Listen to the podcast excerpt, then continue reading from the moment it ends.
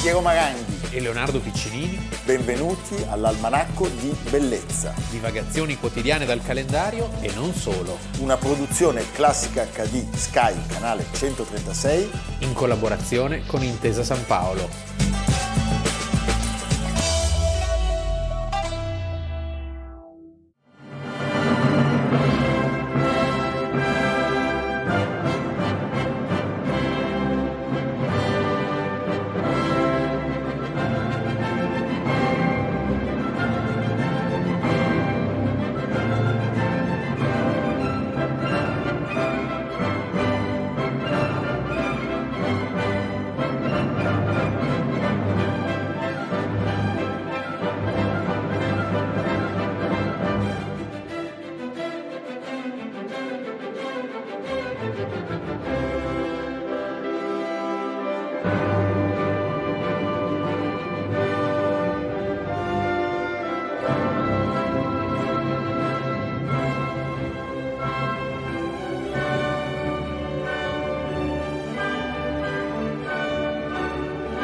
Almanacco di Bellezza, 14 aprile, Leonardo Piccinini. Piero Maranghi, Iniziamo subito con una domanda, perché oggi puntata parigina. o- oggi è la, la Parigi che ci piace, due volte. E ci chiediamo però perché il dispetto di mettere sulle immagini dell'esposizione universale del 1900 la quinta di Beethoven. Perché? Perché? Beh, perché iniziamo con un aneddoto, non un aneddoto, un fatto Fatto anche di una certa di una certa rilevanza pazzesco. Cioè, quando si apre l'esposizione universale del 1900, il 14, 14 aprile. oggi c'è il presidente Emile Loubet, dimenticabilissimo, Terza Repubblica proprio. Erano quelli che si succedevano senza lasciare tracce. E c'è anche Alfred Picard, che è il commissario del comitato organizzatore, viene organizzata una tournée, cioè arrivano a, a Parigi per celebrare questo evento niente po' di meno che I Wiener Philharmoniker. con il loro direttore, Sì. perché allora ce l'avevano, da, Che lì- era- da lui in poi hanno detto basta direttori d'orchestra. Non uno qualunque, diciamo. Eh? Beh, si chiamava Gustav Mahler. Sì. eh? E il concerto che viene eh, organizzato al Teatro de Châtelet e che sarebbe stato ripetuto quattro volte, si rivelò dal punto di vista economico una tragedia. Un disastro, perché non l'andò a vedere nessuno. Sì, ma è come l'Expo a Milano. Ti ricordi che tutti facevano delle mostre dicendo ah, ci saranno milioni di persone. Gli unici a cui è andata bene siamo noi della Vigna di Leonardo perché avevamo di fronte il cenacolo. Sì, erano tutti contenti dell'Expo, poi andavi nei ristoranti e fa, oh qui non viene Eh no, nessuno perché in vanno, città." vanno tutti a mangiare di là. Ecco, già il programma ci dà la dimensione di quale fosse il tempo dell'attenzione e dell'ascolto del 1900. Oggi un programma del genere non si può proporre. Preludio dei maestri cantori di Wagner, la sinfonia numero 40 di Mozart, Weber, l'Oberon, l'Overture, la Leonora numero 3 e la quinta di Beethoven. È un massacro. Un, un concertino, Eh sì. diciamo. E il fiasco appunto epocale perché non, c'ha- non ci sarebbe andato nessuno, tant'è che i filarmonici di Vienna non hanno Ah, i soldi per tornare a casa. e eh, Gustav Mahler deve scrivere una A lettera Rothschild. a Rothschild chiedendogli di pagare il treno. Sì, E poi non vanno più in tournée per 22 anni. è perché sono rimasti... Han capito sì, che- eh, Ci hanno lasciato le penne. Meglio non andare alle tournée dove c'è l'Expo, eh? Va bene. Senti, eh, Oggi si direbbe sono pubblici diversi. sì, esatto. Allora, eh, questa esposizione universale iniziò molto prima, come accade nelle esposizioni universali, si incominciò a preparare già otto anni prima, nel 1892, quando eh, i francesi annunciano Con la solita... Eh, col gra- solito understatement. con la grandeur, le Eh. Sì. trombe, Eh, eh, sì. Berlioz, Eh, sì. eh, che avrebbero... Che si arriva nel nuovo secolo. che si arriva nel nuovo secolo e si vuole mostrare tutto quanto appunto Beh, Eh, in effetti la città Ce n'era. Si, si- si- si tira a lucido e ancora oggi chi va eh, in giro per la Senna, per tutta Parigi, la metropolitana e Torghimar, le famose stazioni della metropolitana, che tra l'altro sono un'innovazione straordinaria, Straordinaria. dal punto di vista sia del gusto, perché è il primo esempio di Art Nouveau in risposta proprio al classicismo tronfio di questi grandi palazzi che vengono concepiti insieme alla metro, il Petit Palais, il Grand, Grand Palais, Palais e la Gare d'Orsay. La Gare d'Orsay, Gare de Lyon, Gare anche, de insomma, Lyon, Gare- è un e- trionfo. E tutta la risistemazione dell'asse che da Les Invalides va appunto verso il, eh, i due Petit Palais e Grand Palais attraverso il Pont Alexandre Trois, che è stato costruito per celebrare l'alleanza tra Alessandro III, lo Lo zar zar di Russia, e Sadi Carnot. Sadi Carnot, a Sadi cui sono Carnot. dedicate tutte le strade di Francia. Pensate, a questo Expo partecipano 40 nazioni, 83.000 espositori, tenetevi forte, arrivano 51 milioni di Di pre- visitatori sì, in sì. sette mesi. Eh. E sono i numeri di una città che corre verso questo evento per poi tuffarsi nel Novecento. Quando siete a Parigi e andate a visitare il Musée d'Orsay, no? creato nella gare, dovete pensare che in origine la gare d'Orsay era questo grande accesso trionfale al centro di Parigi, perché siamo di fronte alle Tuileries, e l'accesso era sulla Senna. Erano sette grandi archi che davano sulla galleria attraverso delle logge ispirate alla Bibliothèque Nationale di La Brust. Eh, quindi era una struttura imponente di un classicismo che è quel classicismo ancora eh, Beaux-Arts viene chiamato, a cui Guimard rispondeva con questo esercito di libellule o di cavallette, come sono state soprannominate le stazioni eh, della metropolitana. Fantastico. La Rue dell'Avenir, il marciapiede mobile a due velocità, è insieme al cinematografo dei fratelli Lumière, che viene proiettato su uno schermo gigante, pensate 16 metri per 12, il siderostato, il più grande telescopio mai costruito Eh. a- all'epoca, parliamo di 60 metri di lunghezza, eh? no, 60 metri. È la grande Berta Eh Sì, Eh, praticamente. praticamente. E poi il motore a combustione interna. Del di- il diesel. Il diesel, Rudolf Diesel. Cioè tutte queste cose eh, Di colpiscono... diesel. diesel. Colpiscono i visitatori e c'è anche un altro verso della medaglia però che va raccontato. Cioè il costo di questa organizzazione è talmente elevato che per rientrare dalle spese il prezzo È pieno di disastri, Del- insomma. del questo- biglietto. Dai Wiener a- a- alla gestione, al dovrebbe fallimento. della- essere 600 volte più caro del prezzo stabilito che era un franco per il giorno e Sì, due per franchi poter rientrare per la delle, sera. delle spese colossali. Quindi il buco è consistente, si parla di quasi 100.000 franchi del tempo E purtroppo, altro che scandalo Parmalat, ci sono quelli che avevano acquistato i bond, e che rimangono, come dire, col Sì. cerino in mano, come si dice. in come sempre, risparmiatori. ed è l'esposizione, diciamo, quella del Novecento, l'ultima del ciclo di cinque Proprio per questo motivo. organizzato dai, dai francesi. Perché basta. e a un certo punto dicono basta, fino a quella poi storica del 1937 che è- viene ricordata Con la soprattutto svastica. è perché c'erano Stalin e Hitler uno di fronte all'altro, facevano le prove della pace. Che paura. Eh, Ribbentrop-Molotov è lì che hanno avuto l'idea. Eh sì. Eh? A colpire l'esposizione ci sono anche due gravissimi incidenti, perché il 19 di aprile subito quindi cede la passerella che permette ai visitatori di accedere a questo globo celeste, qui ci sono 8 morti e 10 feriti, e il 18 agosto invece un disastro, crolla la passerella che affianca il Pont des Invalides, precipitando a terra da un'altezza di 3 metri il pubblico che ha assistito alla premiazione della festa nautica che si è appena conclusa e il bilancio è tragico perché sono 4 morti e una cinquantina di feriti. Ci sono anche i giochi della seconda Olimpiade che si sviluppano tra infinite polemiche tra il 14 maggio e il 28 ottobre. Pensate che noia. Cioè, noi adesso le Olimpiadi le abbiamo tutte condensate. eh. Allora, eh, c'è una Solo di scelta... domenica. Sì, c'è una scelta veramente insopportabile. Quindi una roba si può lunghissima. gareggiare solo la domenica e contro la volontà del grande De Coubertin, l'importante non è vincere ma partecipare, noi non siamo per niente d'accordo, Sì.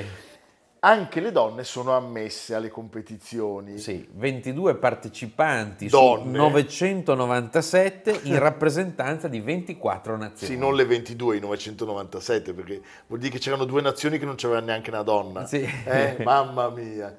Ci sono degli sport non più praticati oggi che vorremmo citare. Allora, E che a Piero piacerebbe beh, poter a me praticare. piace molto. Il nuoto a ostacoli, innanzitutto. Com'è il nuoto? Lo a ostacoli? fa molto bene il procione. Devi fare... No, tu devi nuotare, ci sono delle mine nella, nella- nella piscina, sai quelle, quelle Poi, che se le c'è, sfio- poi c'è il tiro al piccione. tiro al piccione che viene vinto da un belga Per che forza. per, per forza Léon de Lundin eh, Con 21 piccioni, 21 poveri piccioni. poveri- ne stende 21 ne, ne, ne Crudelissimo. Uh, liberano 300 lui ne stende 21 Oh, oh, oh, oh. poi c'è il tiro alla fune Sì. che viene vinto naturalmente da una squadra scandinava Sì, eh, di che ha delle vichinghi. spalle. Sì. che battono i francesi, questo mi fa abbastanza divertire. E poi, poi eh, fantastico. il tiro al Siccome cannone. Abbiamo parlato della grande Berta, c'è il tiro al cannone. sì, questo capisco che in effetti sia stato poi... No, cioè, diciamo, ci facevano- eh, c'era la disciplina superato. olimpica. C'era l'individuale, la batteria da campagna e la batteria da sedia. Fire! Eh, oh, oh, oh. Allora, a proposito di Olimpiadi stravagante, ci congediamo da questo grande momento della storia universale, appunto, l'esposizione universale, con un'Olimpiade un po' particolare. A fra poco. Salto con l'asta. Dopo una breve rincorsa, l'asta si pianta nella buca e l'atleta alt. Fermiamoci un attimo all'apice della verticale. Notate la posizione delle gambe che si chiudono. Osservate il movimento del fianco e la flessione delle ginocchia. Le gambe si portano in posizione per saltare la sbarra. Saltare la... Ah, strano. Mi torna alla mente una poesia intitolata appunto Saltare la sbarra. E volge il giorno al tramonto, e il sole arrossa la forra, e sode lontano il lamento del capro che salta la sbarra. Non è bella? A me piace. Vai, salta! Eh, eh, sì, eh, eh, dopo il salto il corpo si inarca in una studiata posizione e poi plana oltre la sbarra andando a depositarsi sulla sabbia sottostante.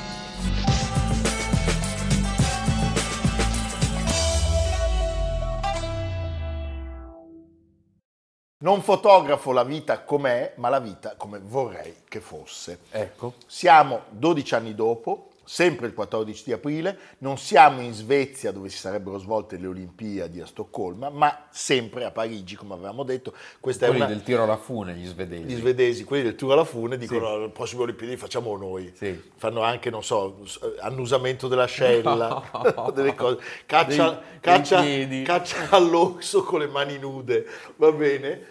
E noi restiamo a Parigi, l'abbiamo detto, tu Cosa se c'è tien- di tu più se tien- parigino delle foto di... Robert Duano, Eh, eh, esatto, sì, le sì, avete viste? E questo fotografo francese, che è uno dei più grandi fotografi del XX secolo, nasce appunto nei sobborghi di Parigi nel 1912. E rispetto a questa citazione con cui abbiamo introdotto il personaggio, non fotografo la vita com'è, ma la vita come vorrei che fosse, non dobbiamo pensare a una Bravo.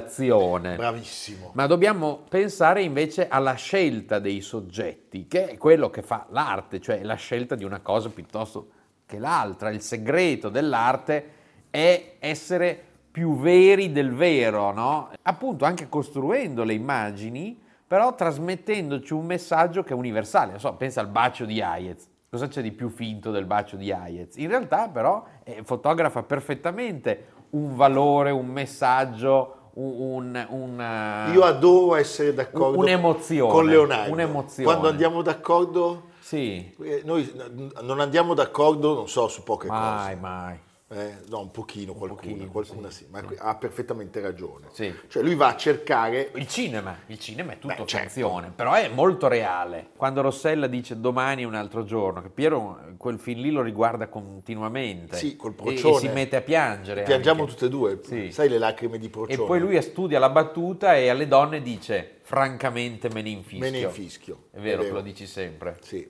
E tutte cadono ai tuoi piedi. Oppure a volte dico anche prendi il tram e fischia la Ida, ma questa è un'altra storia. Va bene. Senti Leonardo, allora lui cerca la gente comune, i bambini, i lavoratori, le banlieue, cerca una felicità spoglia, semplice. Questa sua presa di posizione stilistica, cioè di raccogliere una bellezza fatta di piccole cose che si- gli si propone davanti, lo, lo rende il campione della cosiddetta fotografia umanista, insieme all'altro gran... che tu sei tu? No, perché quello che si dice di Duano, Eh. scusa, è che lui non è il cacciatore di fotografie, Sì. cioè quello che sta lì, è, lui è il pescatore, Eh. lui aspetta. Duano è un pescatore della fotografia, E non è direi il che- cacciatore che, arriva, vede la preda, spara. In questo mi sembra che sia giusto accomunarlo all'altro grande che è Cartier-Bresson. Bravissimo. Che però è un po' più cacciatore di Duano. Sì. Eh? Comunque, sentite, parliamo di grandezze assolute e questa sua posizione stilistica eh, evidentemente lo colloca tra i massimi esponenti della fotografia umanista, come Sì. ci ha detto Leonardo. Allora, abbiamo detto che nasce in un sobborgo di Parigi, Gentilly, che è alle porte della capitale, il padre fa l'idraulico e muore al fronte subito e il figlio quindi perde a quattro anni il papà e poco dopo la madre. Lui viene mandato da una zia e si iscrive all'École Estienne, che è una scuola superiore di arte e di grafica, che sarà un mestiere della sua vita. Tra i corsi previsti c'è anche la fotografia, ma sembra che all'inizio Duano fosse così timido da fotografare solo i sassi per terra. Sì, non Che anche alzava quello mai, è un esercizio. eh? però eh. fantastico, lo trovo Fantastico. dolcissimo. Sì. eh? E poi da lì alza lo sguardo piano piano, Prima prima, sui i bambini, bambini. e poi si, si- si sale sempre di più. Mi ricorda un po' Truffaut. Sì, sì, Eh? bello. Alla fine degli anni 20 diventa eh, disegnatore industriale in uno studio di grafica pubblicitaria. Nel 31 lascia lo studio e il mondo della pubblicità per lavorare come assistente di un fotografo, il modernista André Vignon. e riesce a vendere il suo primo reportage alla rivista Excelsior e nel 1934 trova un lavoro, un lavoro particolare perché va a lavorare alla, alla Renault, Sì, fotografo è Eh, il pubblicitario. fotografo bu- pubblicitario e industriale Sì. a Boulogne-Billancourt nel famosissimo stabilimento e durante questo periodo trova l'occasione per approfondire il mezzo e accresce inoltre il suo interesse per le umanità. Dirà più tardi gli anni alla Renault segnarono l'inizio della mia carriera di fotografo e la fine della mia giovinezza.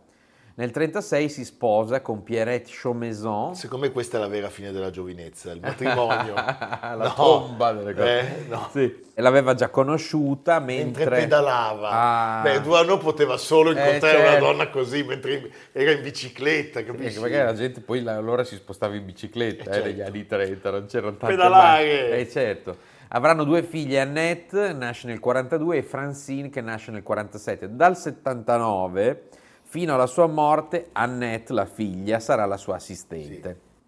Ecco, nel 39 cambia, perde il posto alla Renault. Sai perché? Perché arrivava sempre in ritardo. Era sempre in ritardo. Eh, e come- allora non c'erano, non è che, capisci, ti licenziavano. Eh, E eh, è forzato alla carriera di freelance. Si butta sull'industria delle cartoline fotografiche. che belle le che carte. i, i francesi, devo dire, sono sempre straordinariamente capaci. Hanno inventato Gaget, Sì. l'abbiamo raccontato, il gadget deriva dal nome Ma chi Gaget. le ha inventate quelle cartoline che c'erano una volta, quelle saluti da Rimini? Mariano Oppure- Gumor, Sì. credo. Mariano Gumor che era vicentino ma l'ha inventate lui, va bene. Dai, ai tempi la Francia è chiaramente Parigi e c'è una produzione enorme di cartoline. Belle cartoline. Gli auguri, i saluti, il ricordo, le feste. È vero. A questo punto arriva un'agenzia fotografica cui lui sarà, A cui sarà legato sempre e fedele.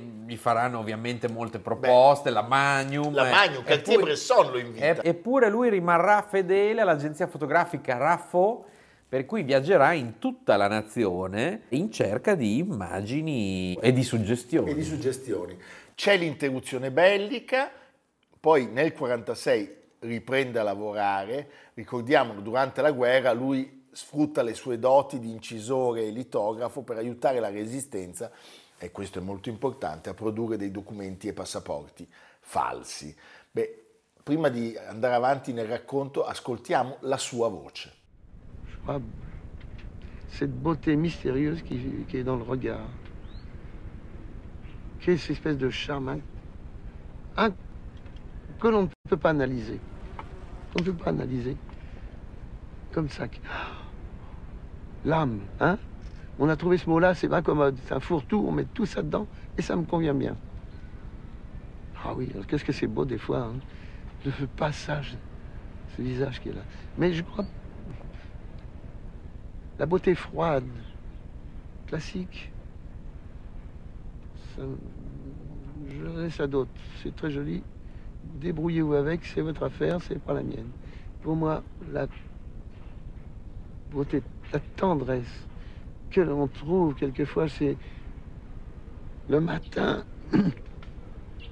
Elles, vont, elles courent prendre leur train, leur métro, elles descendent de Saint-Lazare-Horta, etc. Nel dopoguerra Duano può finalmente tornare a fare solo il fotografo, Eh, sono gli anni in cui diventa eh, campione del mondo. famoso eh, in tutto il mondo, sì. Viene- c'è un, un inciampo, ma è un inciampo necessario. Lui viene contattato da Vogue Sì. per diventare un fotografo di moda e tutti pensano questo porterà il fresco nelle Sì. nostre... Siamo nel 48. In realtà lui si rende conto che quella roba lì non gli interessa proprio, cioè appena può lui molla gli ambienti eleganti, le belle donne e va in strada. Beh, il 48 è l'anno di quella famosa fotografia, lo sguardo obliquo, che dalla vetrina si vedono due persone che Bellissimo. guardano, una coppia, marito e moglie, lei guarda, non so, un oggetto in vendita, lui ha lo sguardo appunto obliquo verso un disegno di una donna di una nuda. donna nuda. Sì. È fantastico.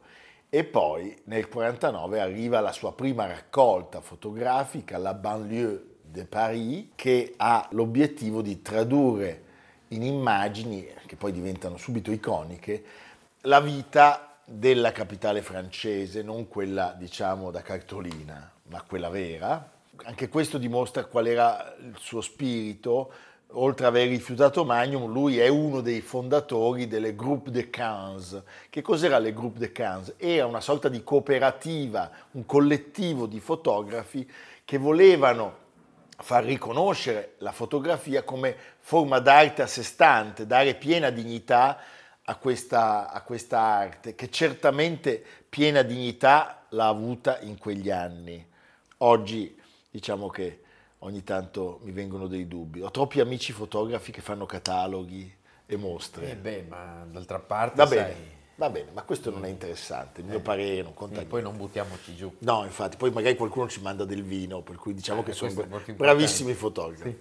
Senti, lui prosegue la sua carriera di fotografo e arriva un vastissimo repertorio visivo dove, diciamo, forse lo scatto più famoso è Le baisers le dell'Hotel mese de Ville. dell'Hotel de Ville.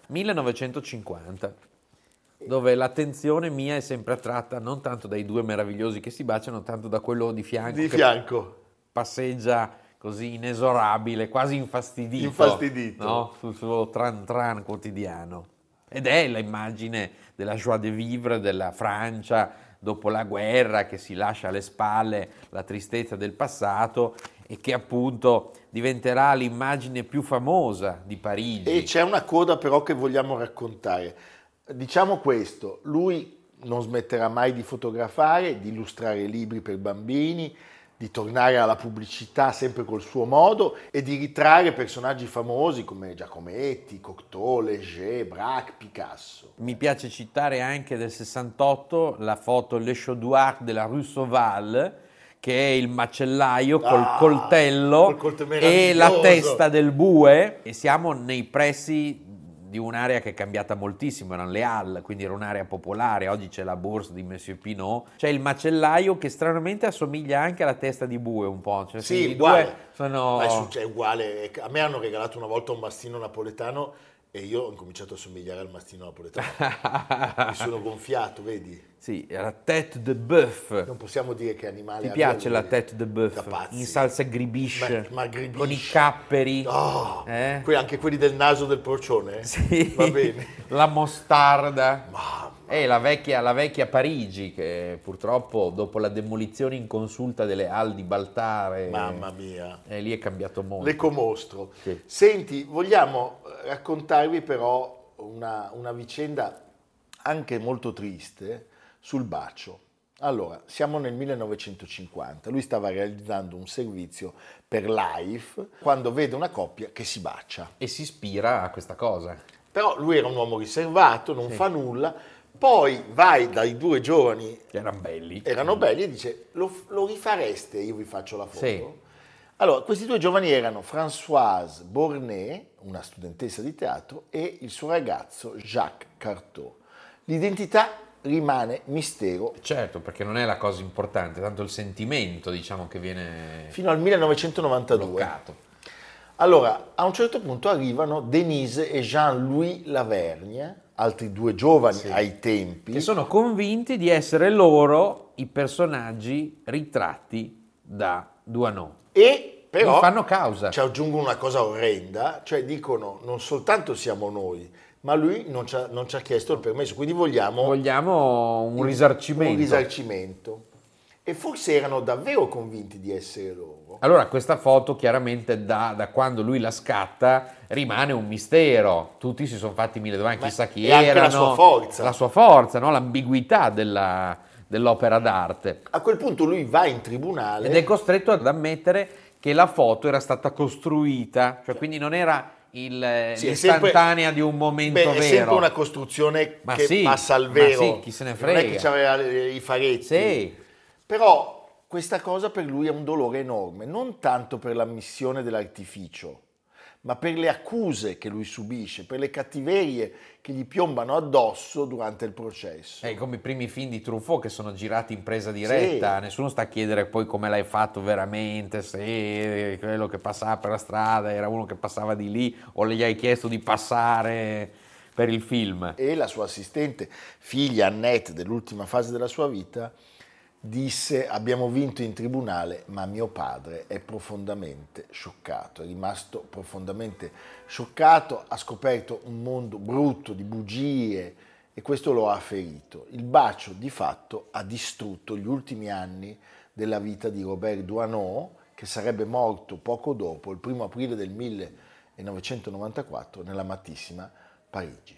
Il mistero è fondamentale per le opere d'arte. Sono d'accordo. Ad esempio l'almanacco ha dei misteri, è Ah, quello perché- che lo rende così È vero. affascinante. Piero, chi era esattamente? È un uomo, è un animale, è una donna. Non lo sappiamo. Non lo sappiamo. E, la- e noi I abbiamo baffi a lasciare questa ambiguità. Sono veri o finti? Non- meglio non dirlo.